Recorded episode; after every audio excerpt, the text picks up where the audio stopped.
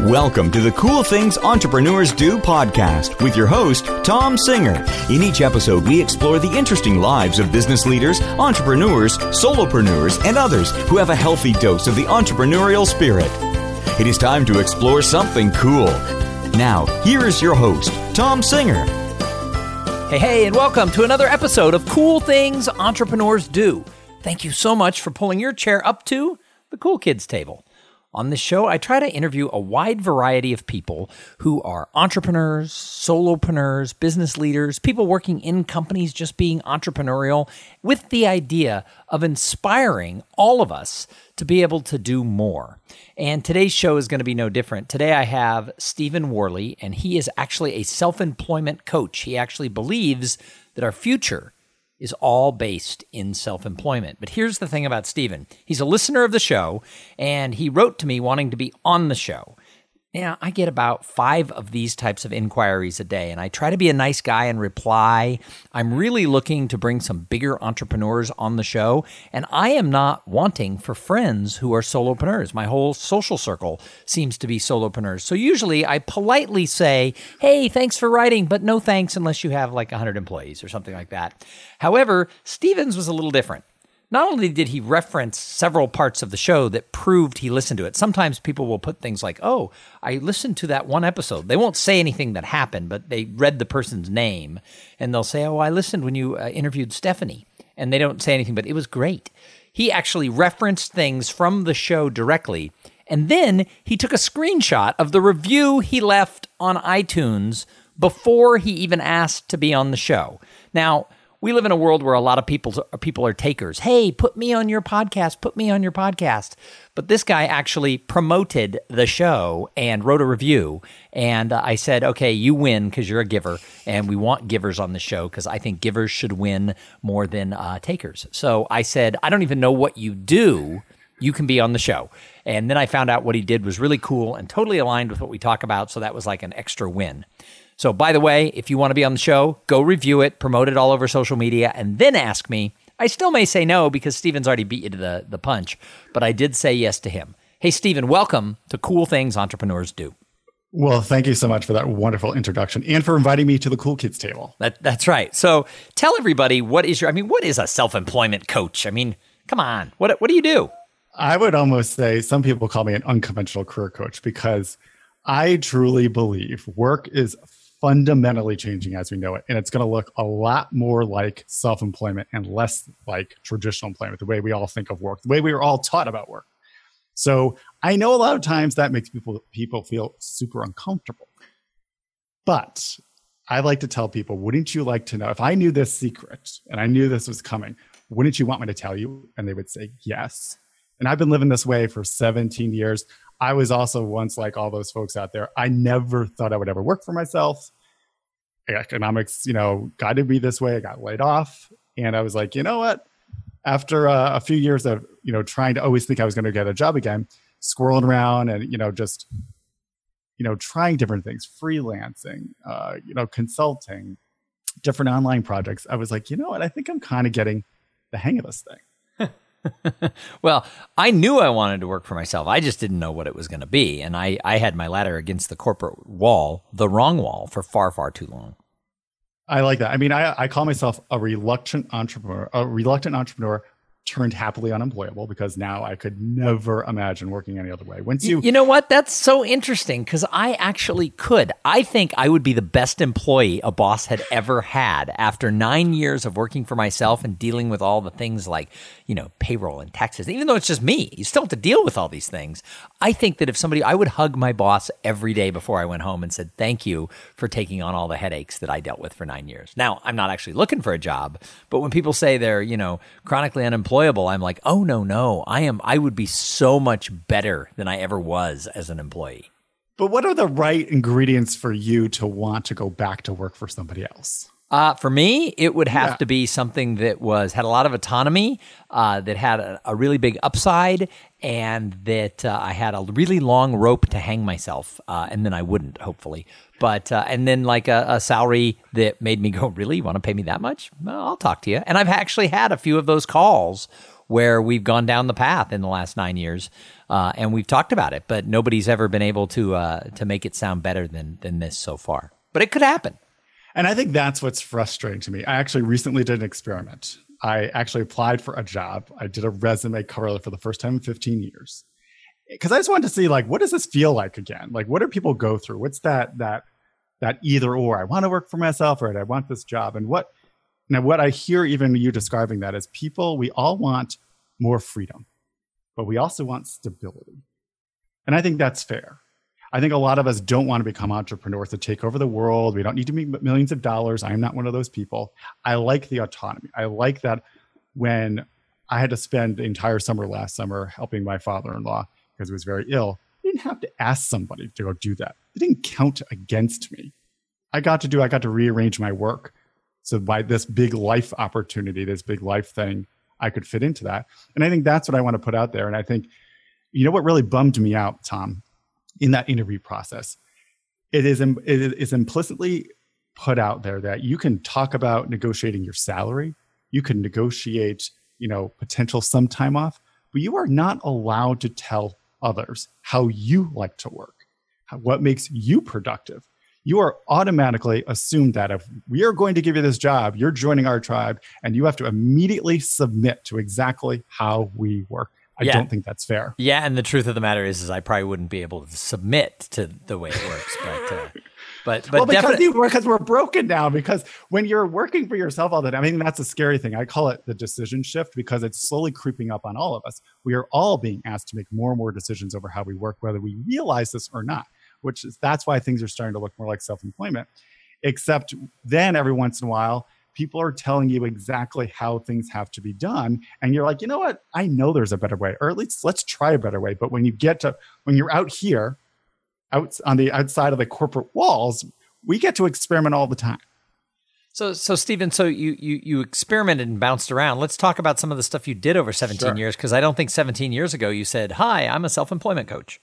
No, I didn't. I it, and I tell people it took me five years to even feel kind of comfortable saying that I was self-employed or I was an entrepreneur, because I was so indoctrinated and I was taught that economic security a good life meant I had to go work for somebody else. I had to get a job. My parents were blue collar. They gave me this amazing opportunity to go to college. They'd made all the right decisions for somebody who grew up in the 80s and 90s. But it turns out I was on the cusp of something big called the internet, which has like totally turned our lives upside down. Yeah, I've been going to look into that thing. I hear it's here to stay. I, I, hear it's going to be big. It's going to be huge.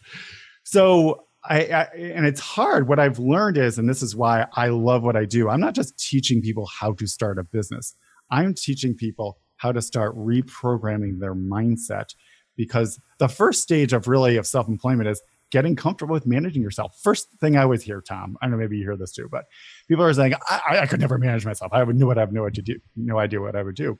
And I said, well, guess what? Your entire life was scheduled for you every moment of every year of every month up until this point that you decide that you might want to go work for yourself even if you're working for yourself i mean working for somebody else right now you know you might think you have a decision when you go get to eat lunch or where you get to eat lunch but even if it's not implied there's the culture of the company if everybody else is eating their lunch at desk at two o'clock in the afternoon so will you and I and I think that's ridiculous. So, so you didn't answer the question. What did you do? What were your first okay, ways to actually earn money? Number one was freelancing. Scared the crap out of me. So what did, what what type of freelancing? What was your background?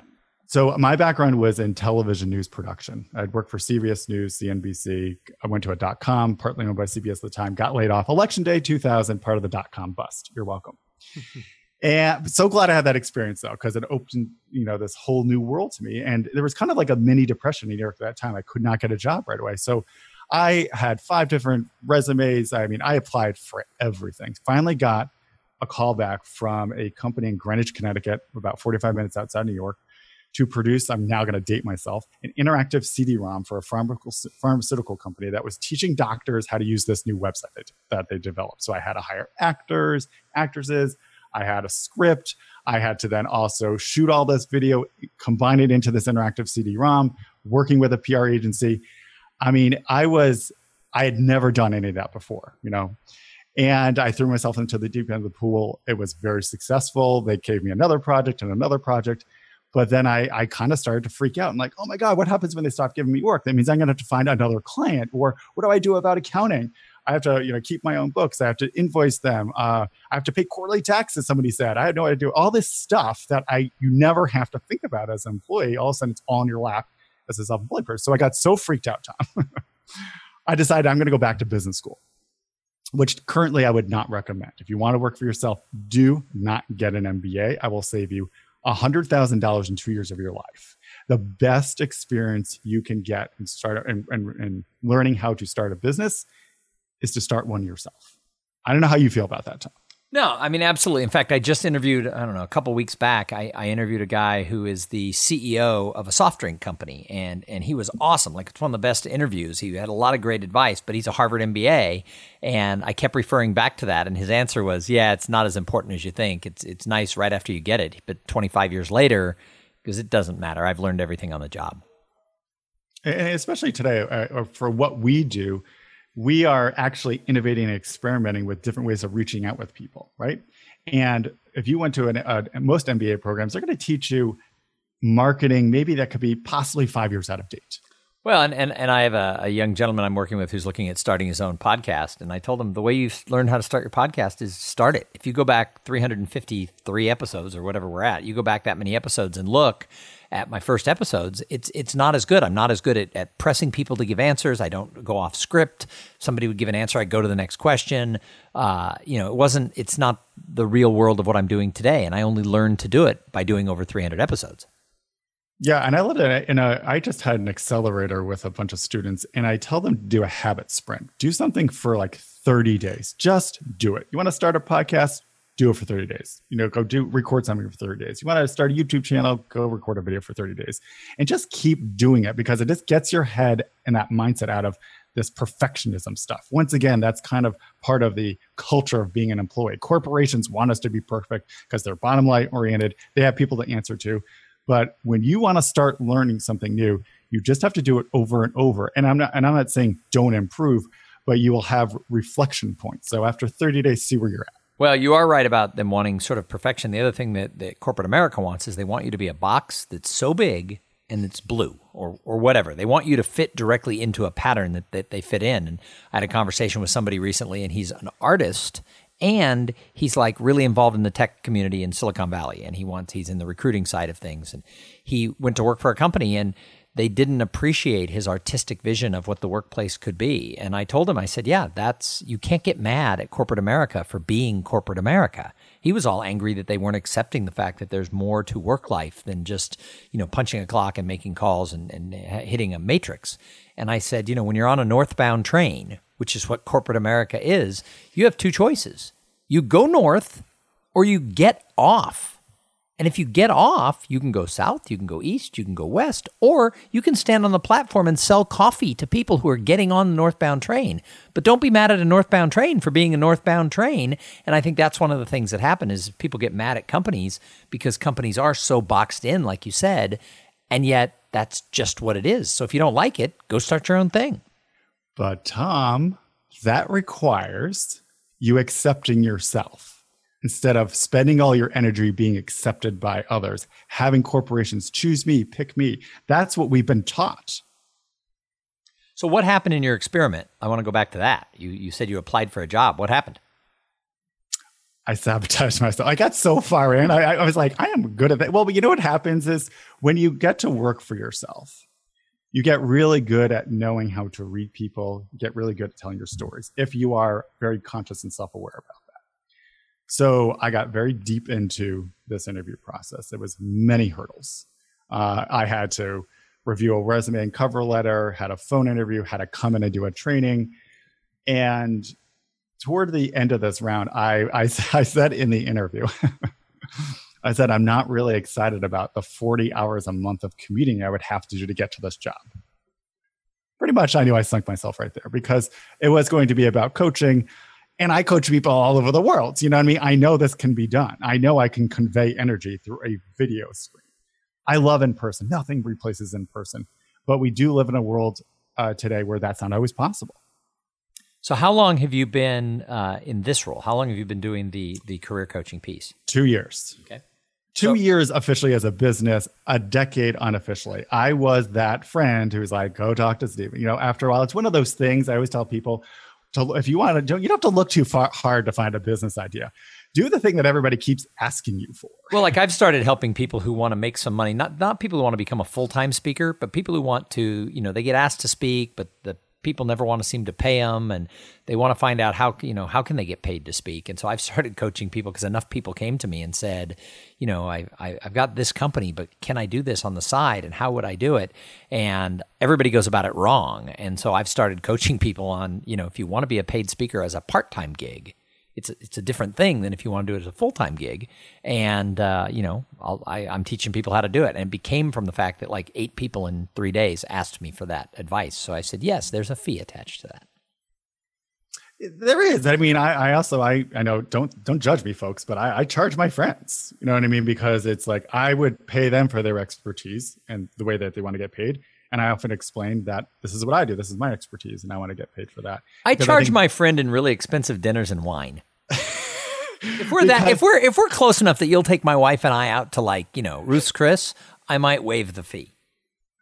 But here, here's the thing, uh, kind of that back to how I, I bet you're. I'm going to make an assumption here. You might be helping people get paid for speaking gigs that they normally don't get paid for, because one thing people are horrible at is valuing themselves and valuing what they do, and then explaining to other people and not feeling bad about asking for it. Yeah, but in the speaker world, there's also people who overvalue themselves. So people look Oh, around oh, and, and, sure. and they think, oh, so and so gets ten thousand dollars a speech, so that's what I want to charge. And it's like, well, yes, why don't you try selling it at one thousand or two for a while? Let, let's let's let's test the market a little bit, and then people can't figure out why they don't get paid.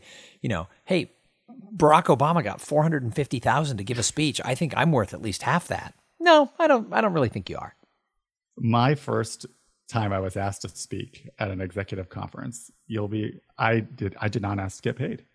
I was so flattered, right? You, you that first time it's somebody recognizes for your uh, an area of expertise. That was the last unpaid gig.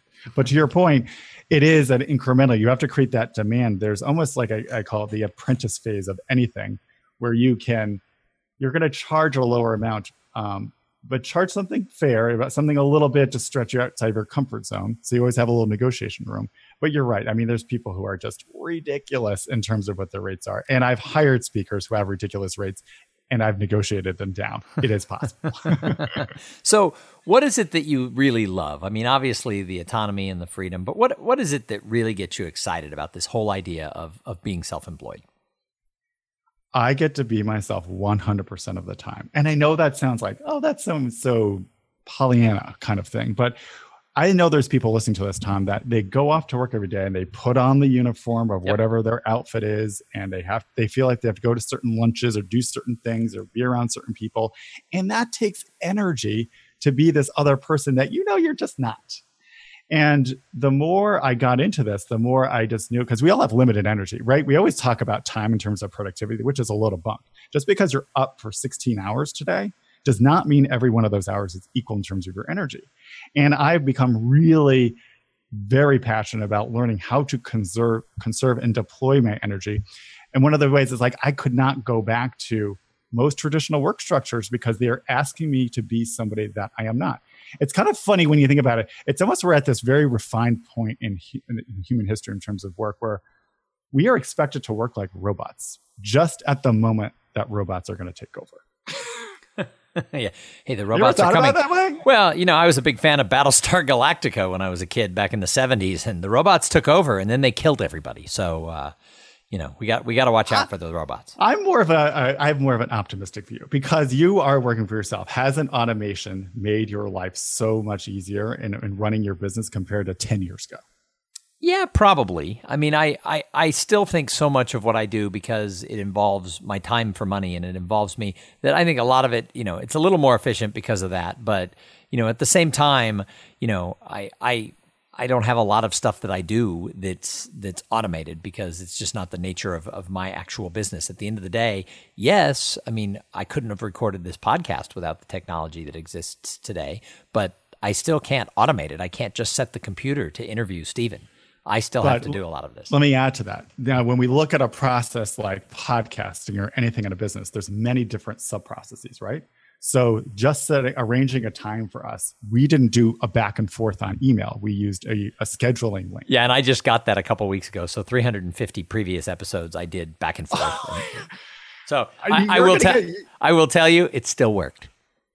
It still worked, but you're getting all because what it is, though, back to conserving your time and energy, it's all those little minutes that start adding up instead of now and it, and you have that back in your time you're not going to realize when you start doing all those little I, things over and over. i don't i don't disagree with you but i think people think oh i've saved that back and forth. I'm so much more efficient. I think people give themselves a pat on the back that somehow they're that more efficient and i think most people then spend their time watching days of our lives that they saved. I think i, I don't think people get Otherwise, you'd see people with all this efficiency. You'd see the average person making more money and being more efficient. Most of my friends are less efficient than they were 10 years ago from the outside looking in. They have great tools to automate them, but they, you know, they just give themselves more time to waste and to, to surf the internet and look at other stuff. So thank you for t- thank you for teeing these up for me. I really appreciate it. Absolutely. if you don't mind, if I could challenge that one, no, please. Because uh, number one, one thing I have learned about working for myself and really studying how people how much energy you have even throughout the ages. People do not work 10 hour days. They don't even work 8 hour days. You have at max 3 to 4 hours of quality energy and mental focus to do your best work. That is it. But again we live in this old fashioned culture. The 8 hour workday was totally made up totally invented. That works for the corporate structure not the individual and th- that that you are going to sit and do a podcast for eight hours a day or write for eight hours a day day after day week after week month after month is a load of baloney so what i what i'm saying is is is a lot of this administrative work can be reduced so that way i can conserve my energy for my best work no, I, I, I think you're right. So, Stephen, we've got you. We've got you here, and you're the expert on going solo, going off on your own. What advice do you have for someone who's listening, going, "Yes, yes, I want to do this"? Number one, most overlooked step is you have to learn about yourself. You're the first resource of your business. You're also its biggest obstacle. And I can't tell you how many times people overlook this, this step because they think running a business is all the tactical stuff. Stephen, what kind of legal entity should I be? What kind of accounting software should I use? What should I use for a website platform? None of that matters until you really understand what motivates you, what energizes you, how you like to work, how you like to work with other people, what makes you productive. And also then understanding what is a problem you want to solve or what's something you're so interesting, you just want to explore it and you don't not you're not obsessed with. Is this going to be a million dollar idea? What happens if it's just a fifty thousand dollar a year idea? I say that's awesome. If that's something that you're doing and you get to work in alignment with who you are around something that you're passionate about, that is success to me. Well, and I think people do get too caught up in in, in the dollars. I mean, you, you could you could make half the money and be happier, and I mean that's a that's a huge thing you have to think about. Is there's a lot of there's a lot more to this living and working than just the the almighty dollar. Now, it's true if you can do both. If you can do something you're happy about and make a lot of money, then you have a lot more choices.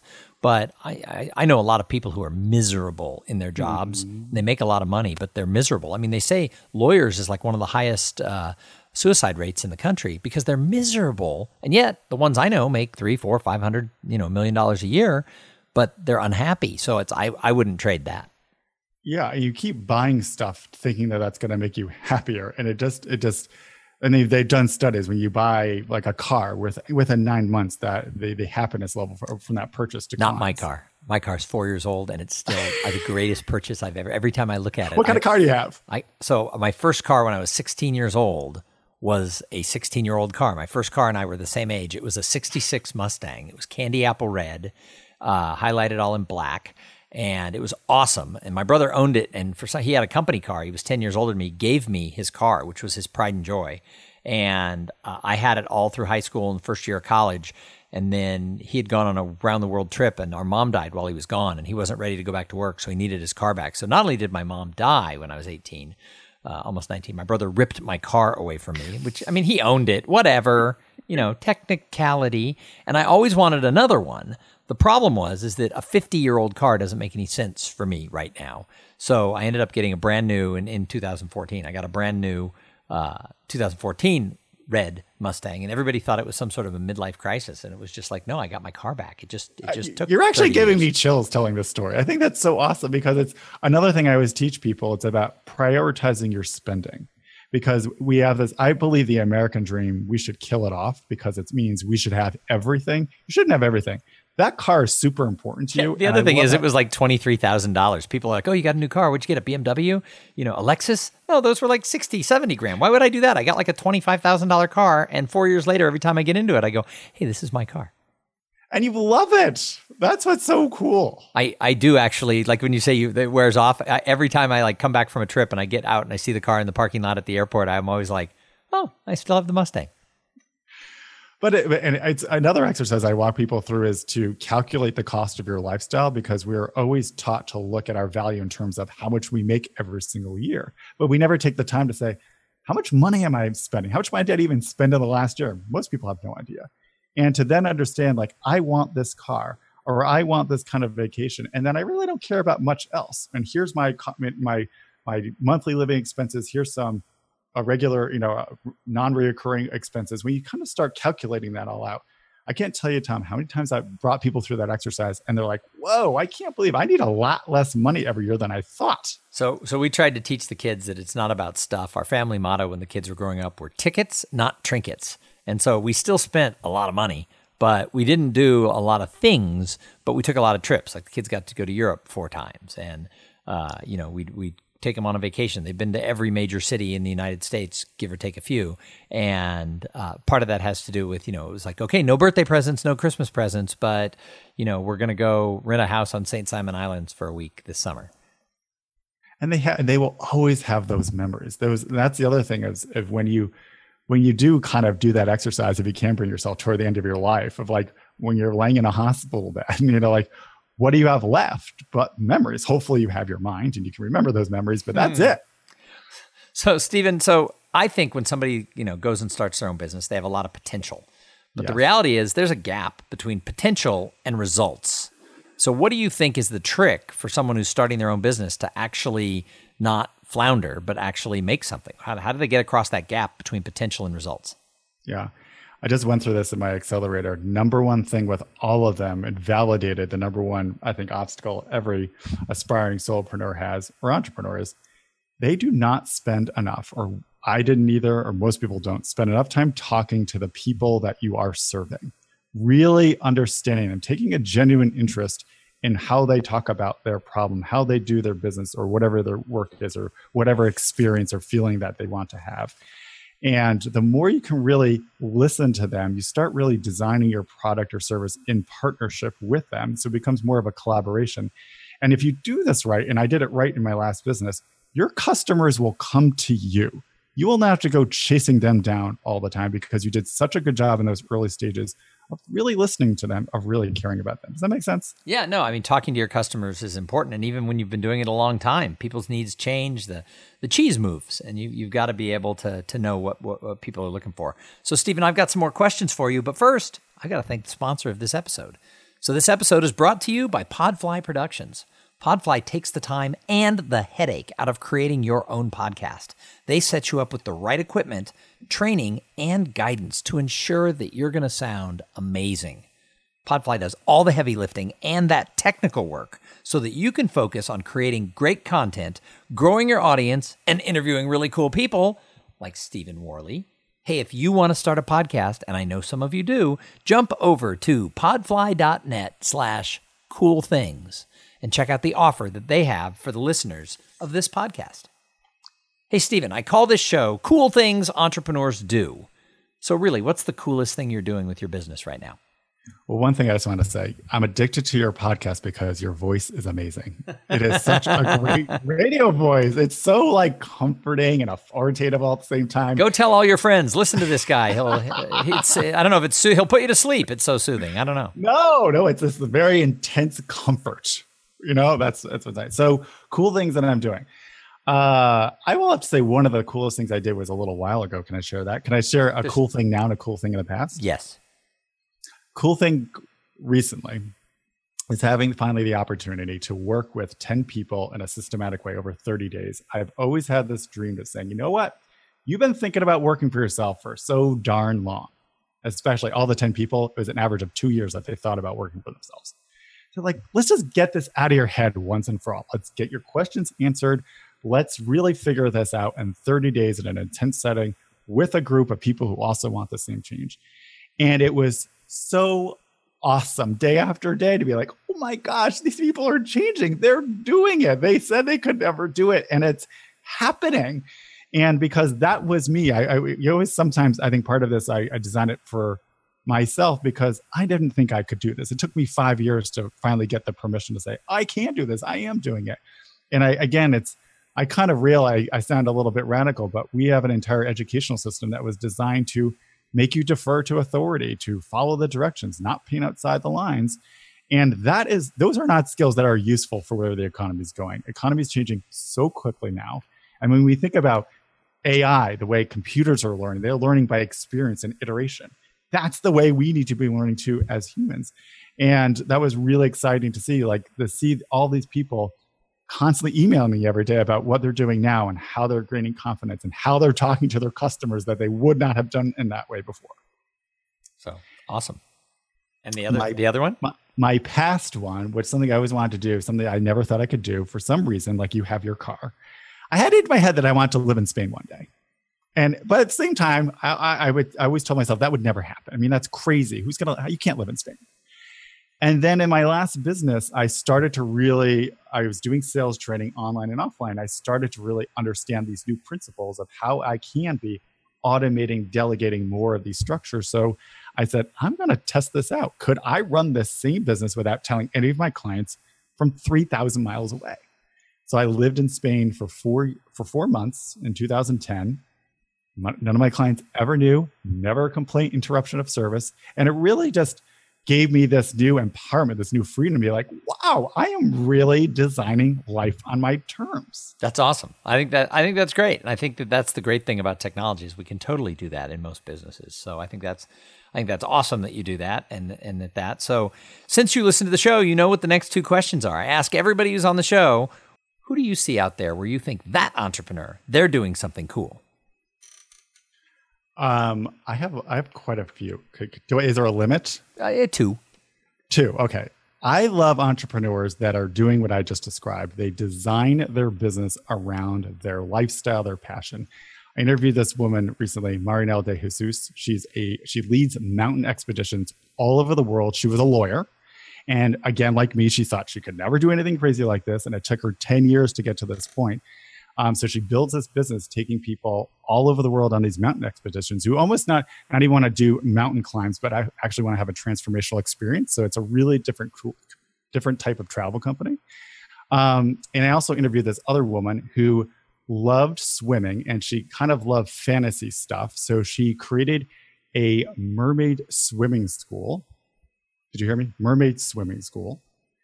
And what I love about that is because everybody thinks I had this crazy idea. It could never be anything.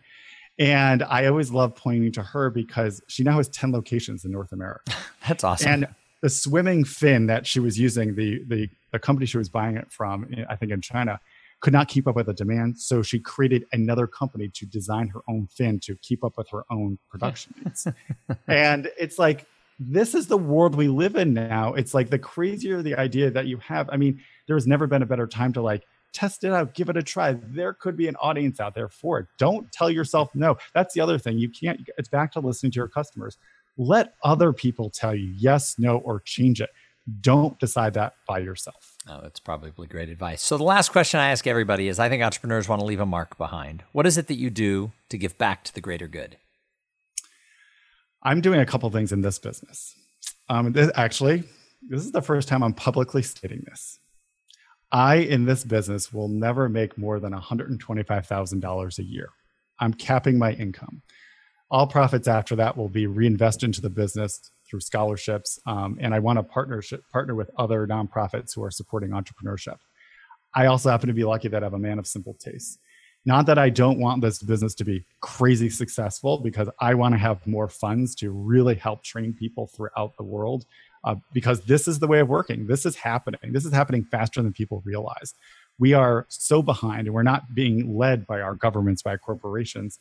And I want to do, I'm just one person part of this movement. I think you're on that movement too of really helping people understand their work opportunities and options. So that is uh, my big idea of what I want to do. Because in my last business, I made a lot of money, but I was not happy on a daily basis. Oh, I'm happy now. That's cool. That's that's awesome that you're going to do that. I think that's that's an awesome way to do it. Figure out what you need, make what you need, and share the rest. And I owe that to Scott uh, uh, Santens, who's a basic income advocate, who kind of started down that idea of how could I do this? It's always been I wanted permission, and he helped me kind of figure that out. See, I think that's great. So, Stephen, if somebody's listening to this and they're thinking, I, I need an entrepreneur coach, I need somebody to guide me into this, how do they find you? You can go to lifeskillsthatmatter.com. And if you really want to start learning about yourself, I have a free 12 week course. You can go to lifeskillsthatmatter.com slash challenge, send out a new challenge every Sunday just to help you build a self awareness practice, focus on different areas of your life. And it's all these different puzzle pieces come together so you can start really seeing the patterns and start really understanding your potential and all these opportunities that you might have overlooked previously. Well, thank you so much for reaching out to me and asking to be a guest on the show. This has been fascinating. You've given so much information. I mean, people probably have to go back and listen again to get all the information to sort of strewn into their brain, but uh, it's a perfect lesson. If you want something, don't just go gimme, gimme, gimme figure out a way to give other people what they want. And clearly, I just wanted more reviews on iTunes, and uh, that got my you got my attention because you did that. And literally, with hundreds, I mean, just in the last month, hundreds of people reaching out saying, "Put me on your show" or "Put my client on your show." You were the only one who did it that way, and and you know, it rose you to the top. Well, I I really appreciate that, but honestly, it comes from an authentic place. I don't want to just be on any old other podcast. I only want to be on one where I really do feel like there's alignment where I add something. And I would love to have you on my podcast. I Done. really just enjoy it. Let's so do it. Much. Let's do it. And it's, it's so much fun talking to you, and, and I think we have a lot to share. So thank you. We really appreciate this. This is great. Awesome. I look forward to being a guest on your show. We'll do it soon. Hey, thanks to everybody for tuning in. I say it every time. If it wasn't for the audience, pff, we wouldn't have a show. So please stay involved, stay in touch. Go over to Facebook, Cool Things Entrepreneurs Do. Check us out on Twitter at Cool Podcast. Uh, you can find me at Thom Singer, T H O M S I N G E R dot com for all the information around what I do. And if you want to join the group coaching program, The Potential Mastermind Project, just go to potentialmastermind.com. All the information you could ever want is right there. But if you want more information, you can always just reach out and email me, and I'll answer any questions that you have. Hey, we're going to be back in a couple of days with an interview with somebody just as cool as Steven. But in the meantime, go out there, have a great day. Thank you for being part of the Cool Things Entrepreneurs Do podcast. Without your participation and listening to these conversations, there is no show. Connect with Thom at thomsinger.com and follow him on Twitter at, at thomsinger.